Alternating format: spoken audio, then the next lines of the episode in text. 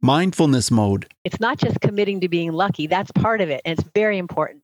But then you commit and recommit to doing the work to be intentionally changing your fortune. Hey, Mindful Tribe, have you ever said to yourself, oh, wow, that was a lucky day?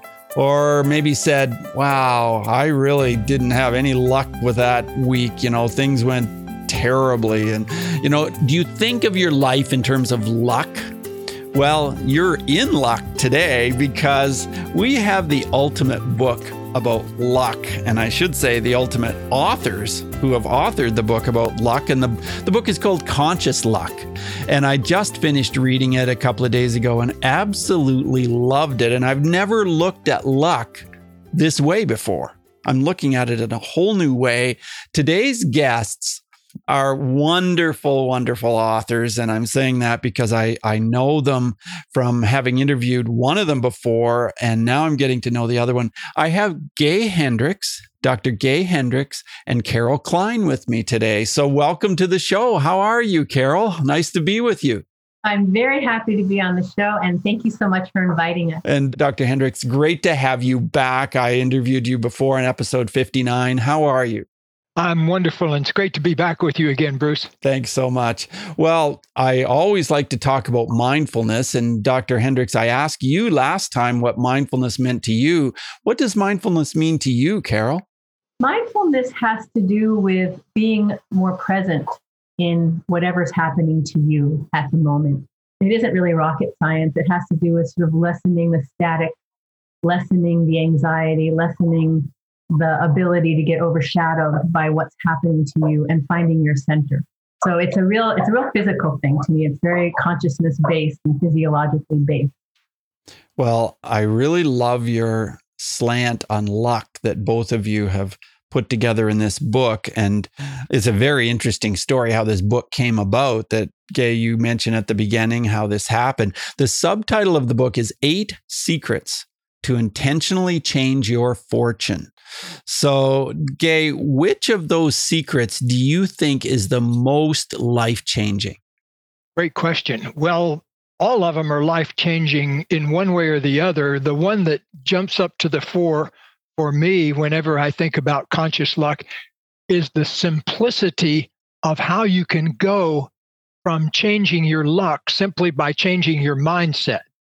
For example, imagine going from the mindset of, I'm not lucky, good stuff doesn't happen to me, to changing one simple thought, which is, I'm the luckiest person on earth. Good things happen to me. You know, that's just a shift in mind. It doesn't take any time and it doesn't cost any money. I found that my life began to really change when I began to shift out of negative thinking in general, all the can'ts and I shouldn't do that and why can't I do this and kind of the victim approach I used to take to life until I woke up in my 20s and I realized I was only one positive thought away from changing anything in my life. And so I began to change my thoughts. And like William James said back in the 19th century, he said the greatest discovery of his time is that you can change the circumstances of your life by changing what's going on in your mind. And so I started, um, even back when I was a kid, to thinking of myself as a lucky person, and then good stuff started to happen. So I think that we all ought to just applaud the human mind for the incredible simplicity of being able to change our thoughts voluntarily and consciously and have that then spill over into the outer circumstances of our lives. I love that you referred to the simplicity because when I read the first three chapters of this book, which you specifically wrote, you made it sound simple. You made it sound like like I got really excited. I, I was like, oh wow, yeah, this this isn't so complicated. This isn't so difficult. Yes, I can do this. And that's your writing style. And it's also years of wisdom that have you know made it possible for you to share this way with your readers so carol what did you think when Gay first came to you with this idea, and then you met in the grocery store and you chatted and you had this idea. Tell us your thoughts about that. Well, Gay sent me this manuscript in 2012, I think, and it was in not in its present form. It was sort of a seed. And the two words together, conscious and luck, really struck me because my experience of luck was that it wasn't conscious at all. It happened to you. You didn't have any control over it. Good things happened, bad things happened, and you were just at luck's mercy. And so when he introduced this concept to my awareness of conscious luck, it was like, you know, I just my my head kind of exploded. And I read the first parts of it, and you know, other parts were there in seed form. And I got very excited because I realized that luck, like health, like happiness, I'd written a book called Happy for No Reason by that time. And I knew that there was some static genetic part of your happiness set point. Well, luck has the same sort of thing that you you can affect it. You can change it by your actions, by your attitudes, and by your association. And when I understood that luck wasn't capricious, mysterious, superstitious, but that it was based on things I did, thought, and who I hung out with, it just was a revelation. And I got very excited. And Gay didn't want to write the book. Well, he was busy with other things, right? He was busy. He was busy. Yeah. So I, I, it haunted me, and I nagged him very, very, very gently. I would see him a few times a year, maybe. So it wasn't like I was always asking him, but I really thought this book should come out. It haunted me. It was on my computer, uh, you know, desktop. I saw the icon that said the Word document of conscious luck. So I had it. It, it really, to me, needed to be brought out in the world. And it's an absolutely fantastic paradigm shift for people.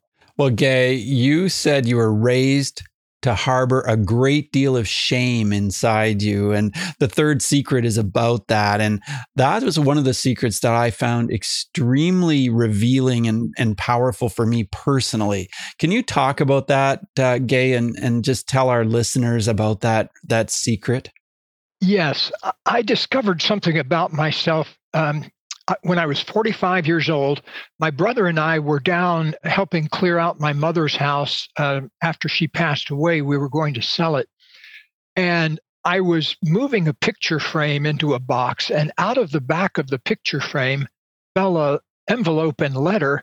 And I looked at it, and it was to my mother from her church group in 1945. And I realized, that's the year I was born. And so I opened it up and read it. And apparently she'd stuck it in there way back because it, you know, dust came off of it and everything. And what it was was this heartfelt plea from my mother's church group to my mother. And it was saying, Norma, you don't need to just sit in your house and feel shame all the time. I know you it wasn't perfect the way the birth happened and what happened with your husband and uh, you know it was this condolence letter but saying you must come out of your house. You just can't sit in there and feel ashamed all your life. The date on it was several months, like 6 months after I'd been born. And so apparently according to I I found out more about the family story. And my mother had gone into quite a funk when I was born and had trouble taking care of me. And then my grandmother stepped in. But the shame part was the part that really captivated my attention because I realized, wow, I had spent the first nine months of my prenatal existence being kind of pickled in shame, and uh, not for something I did, but because of something somebody else felt. And then for six months afterwards, that must have been in the picture too. And I, as I was standing there, I realized as I tune into it, I can feel it all over my body, but I can particularly feel it down in my legs and the lower part of my body. And it's interesting because I'd never really felt shame before that I could think of. You know, I'd felt anger and I'd felt fear and I'd felt anxiety and I'd felt sadness. But the whole concept of shame just didn't resonate with me. And in fact, a colleague of mine, John Bradshaw, had written an entire book about shame. And I I started to read it and I thought, eh, I don't get it, you know? And so yeah. he and I were good friends even. And so what happened was in that moment, I tuned in and I could feel all of this territory in my body occupied by shame.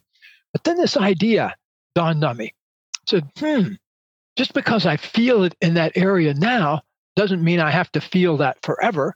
And so I let myself feel it, but then I rededicated that territory to becoming an attractor field for luck and love. And anybody can do that. Anything that you discover in yourself, you can replant that field if you want. That's one of the great gifts of human consciousness is that we can we're only one breath and one thought away from changing anything about our lives. And so in that moment, I reded- rededicated my field of shame and rededicated it as a luck and love attractor. And so that's what you can do if you uncover any kind of painful emotions and you first feel them, love them, open up to them, say okay to them, be mindful about them.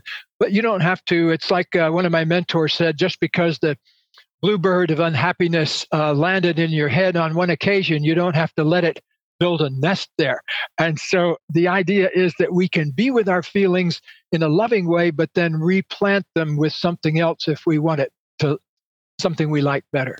And that's exciting. Mindful Tribe, if you're listening right now, we're talking about the book Conscious Luck with Carol Kline and Dr. Gay Hendricks. And you can check it out, consciousluck.com. Very simple. Carol, I want to ask you about three letters because this is how you start off the book. Very, very exciting when you read this and believe it. It's the three letters are VLP. Tell us about that.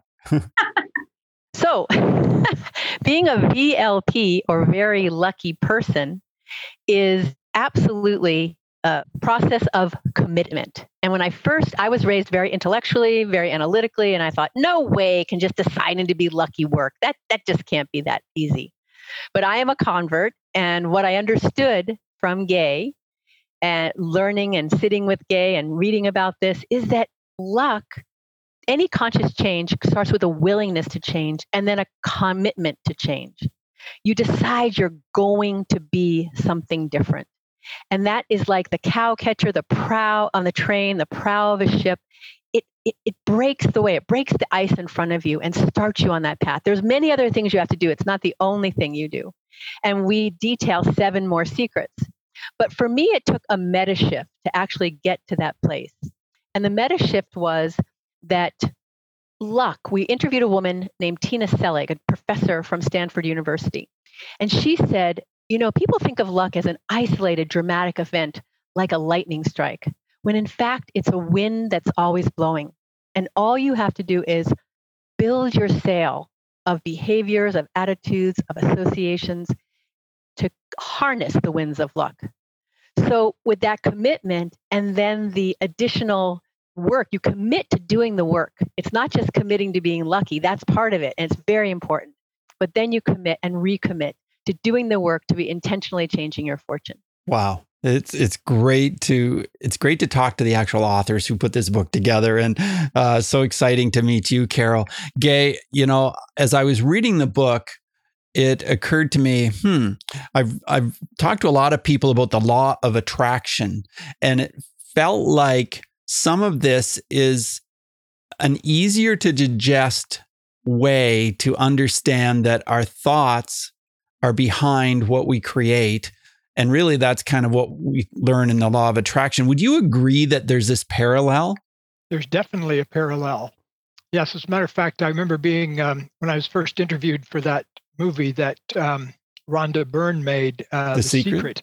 My wife and I were interviewed for that, and then they decided not to put any relationship material in the movie, so we ended up on the cutting room floor. But I remember talking to her about this subject, and um, we, the idea that human beings can change the quality of their lives by changing something in their mind. When we say mind, I also want to think of us as a mind body because I don't think we're just a mind that has a body under it that's carrying around. We're a whole person. We're a spiritual being and we're an emotional being and we're a physical being. My wife has a t shirt that says, if it's physical, it's therapy. You know, the idea that you can even work on your spirit through the physical pathways, such as yoga and opening up to nature and that kind of thing. But I think the important thing that we need to realize as in the law of attraction is that using our minds is one thing, but if you can use the wholeness of yourself as the broadcasting beacon for what you really want, that's fast, that's efficient. Our minds by themselves are useful, but they don't have as much juice to them as when you combine the powers of the body with the emotions and the sensations and the all of the energy that we have. So I want us to um, think of the law of attraction more in whole person terms rather than just in mental terms. Right.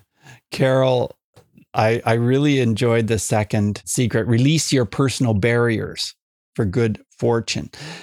Did it take a long time for you to learn to release your personal barriers in life, or was that something that came naturally to you? I think everybody is going to, ha- I mean, because it's some of it's so insidious and so unconscious. We have conditioning and limiting beliefs that we might not even realize are there until we look at our life and it's in the results you see sometimes you will and and gay's book the big leap is a huge we've actually after we've written the book and we've been working with people and talking to people there is an upper limits problem which is what people self-sabotage even when they get too happy when they feel too good when they have too much energy running through their bodies when their luck is getting better. They tend to question that. And those kind of things i think are challenging for everybody because they and not that they can't be overcome and we've seen people and it has a lot to do with being aware of them. Most times they're just a, a, a background fact of life that you don't even notice you've gotten so used to you know living in a like there's a funny movie with john malkovich that everybody's like crawling through doors that are like half the size i don't know if you ever saw that movie yes i did john malkovich but it's like that. Like we, we walk around crawling through doors that are half the size of our bodies when we just need to take a breath and get aware. And then when we understand, we have techniques in the book for helping you. But we are now working on a workbook, a journal companion, which I think you're going to find. I am so excited about it. And we've, we've incorporated some of Gay's uh, upper limits work in the context of luck. Well, I love in the book how not only do you give tools or you know specific actions to take but you say stop put the book down you know take the time right now. And it really spoke to me. And one of the things that you that you suggested people do is do this. And this is the statement if i had all the money and time i could possibly want what would i do then? And then write down your top 3 goals. And that really does get you thinking and it took me a while to think about that one and what would I actually do if I had all the, not only all the money, but all the time. So those are great questions. So, Gay, what are some of the other activities that you're putting into this new workbook that you're putting together? Well, I, um, I'm, it's a, I've only read half of it so far. We're, um, we're up to the halfway point, but it follows along the different uh, chapters in the book. So it's laid out along the same principles. So um, one of the things we haven't talked about too much is something that's in the workbook a lot, and that is developing what we call luck worthy goals. And that is, you know, you started talking about that right now with this idea of what can I do in my life? What kind of goals can I set that would make it more likely that lucky things would happen to me? I remember one time there was a, uh, a Tibetan Lama that um, formed a center out in Colorado where I was living at the time. Uh, this was about 30 years ago. And uh, his name was Chögyam Trungpa. And they formed this um, organization out there. And one of the one of his uh, disciples gave them a million dollars and at the time, they were just kind of scraping along and that kind of thing. And he'd escaped from Tibet and set up monasteries elsewhere, but he'd never really been able to kind of grow a following for one reason or the other. And so along comes this uh, sincere, dedicated uh, follower and gives them a million dollars. And it made all the newspapers because it was a, a big deal back then. And here's what he said this really impressed me. They asked him what it was like to go from basically nothing to suddenly becoming having a million dollar thing. And he said, if you're working quietly with passion and purpose, such auspicious coincidences are bound to occur. And I love the way he put that because it puts the emphasis on your passion and following your passion and doing what you most love to do. Because when you can do that, that's a huge invitation to luck to come your way because of look at the message you're putting out. And you know one thing i've i've learned i i saw my first client in uh, 1968 and saw my last one at uh, nine o'clock this morning. And so in those 48 years or 50 years or whatever it is that I've been doing this, one thing I've really noticed is that the quality of what you put out into the world precisely determines what you get back from the world. And that's a painful thing to look at sometimes when things aren't going well. It's easy to blame it on the world outside, but that might work for a little while, but it's not a long term solution. The only long term solution is to find a place to come through inside so that you're putting out into the world the kind of passion and dedication that you want to get back from the world. And when things like that occur, well, it's like the first thing I mentioned in the book, my big lucky break when I was 14 years old. I, I got the incredible piece of information out of the blue from this kid that was sitting next to me at the movies. They were going to have a drawing. And he said, Watch this, I'm going to win the drawing. I said, What? And he said, Just watch. He won the first place in the drawing. There was 250 people in the audience. He won the wristwatch. And later I said, How did you do that? You know, how how'd you make that happen? And he said that he had just made up his mind one day that he was going to be, quote, one of the lucky ones. That was his phrase, one of the lucky ones. And after he said that, I started trying that on. You know, okay, I'm going to be one of the lucky ones too. And so I kind of tried that on. Right after that, I caught the lucky break of finding a very valuable briefcase on the sidewalk and getting it returned to its owner and ended up getting this big financial reward, reward, more money than I'd ever seen in my life. And it happened right after I decided to be one of the lucky ones. So it made a huge impression on me because it was about worth about 35 or 40 dollars but that was a ninth grader in leesburg florida who got 50 cents allowance if i did all my chores correctly you know? So 35 dollars seemed like being a multimillionaire now.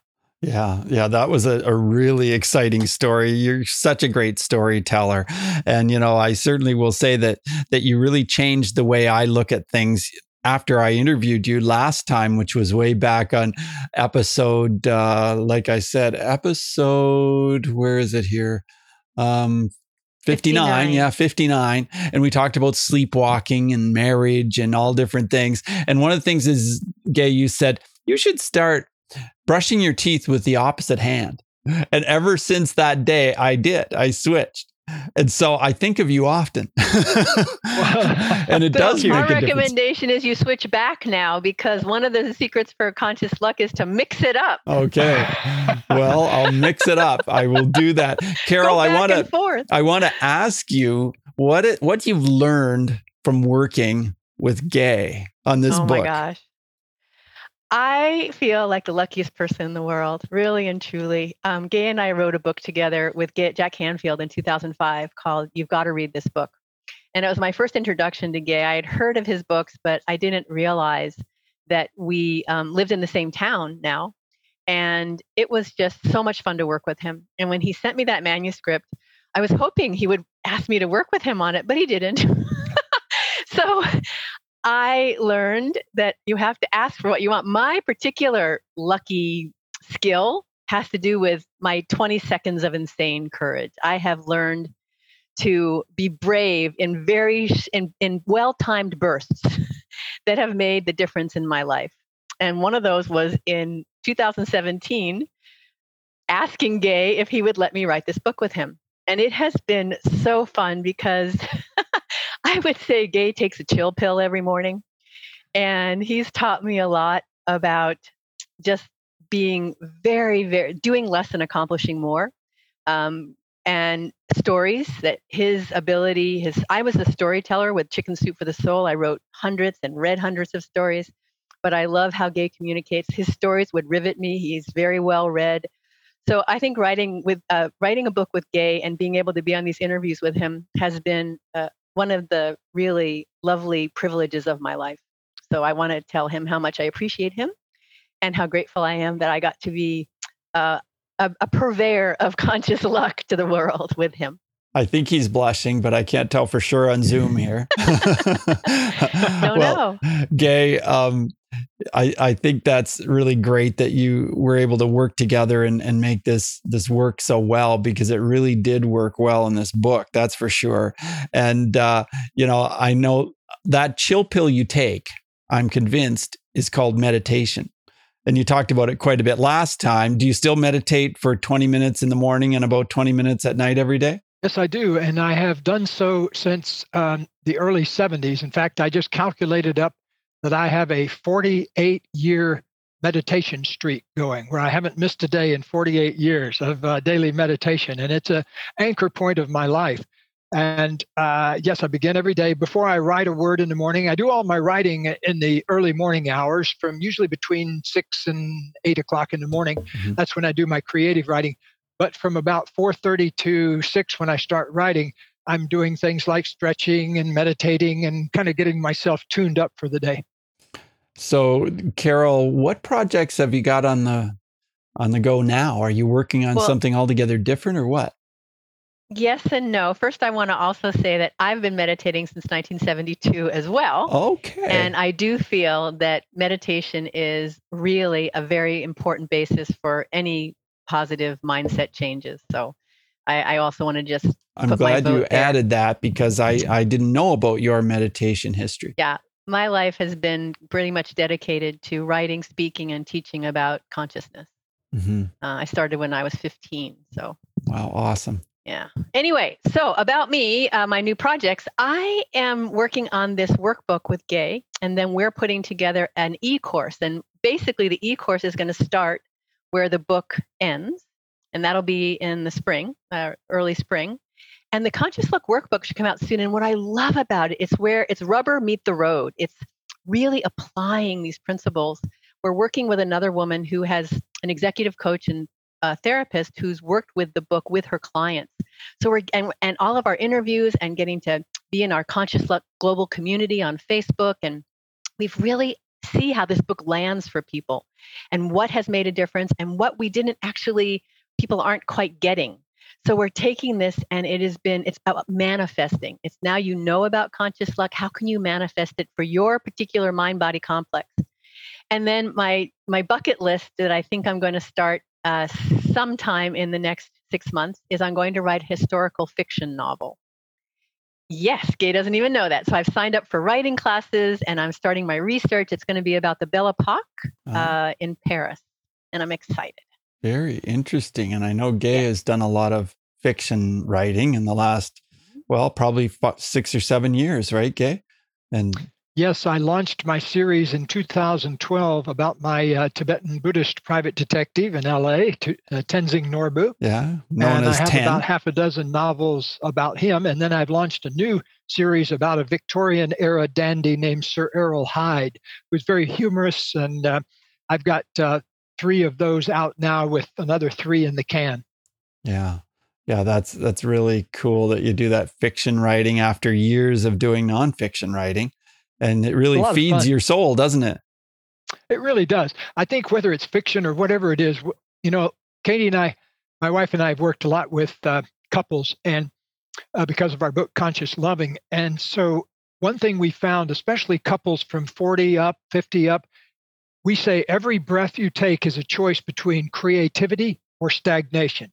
Creativity or stagnation, pick one. And so, we advocate people to obviously pick creativity because if you keep your creativity flowing at 50 60 70 80 years old you know you're alive. Yeah. Yeah for sure. Yeah creativity is so important in our lives.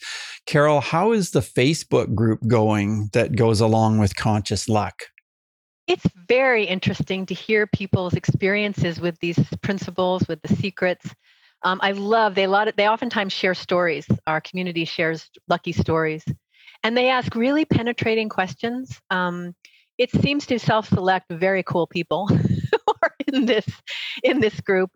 Um, we invite everybody. If you're on Facebook, uh, please join us. Uh, just look up Conscious Luck Global Community. We have a page where we post, and we also have a, a, a forum, a group. So there's a Conscious Luck page and a Conscious Luck group.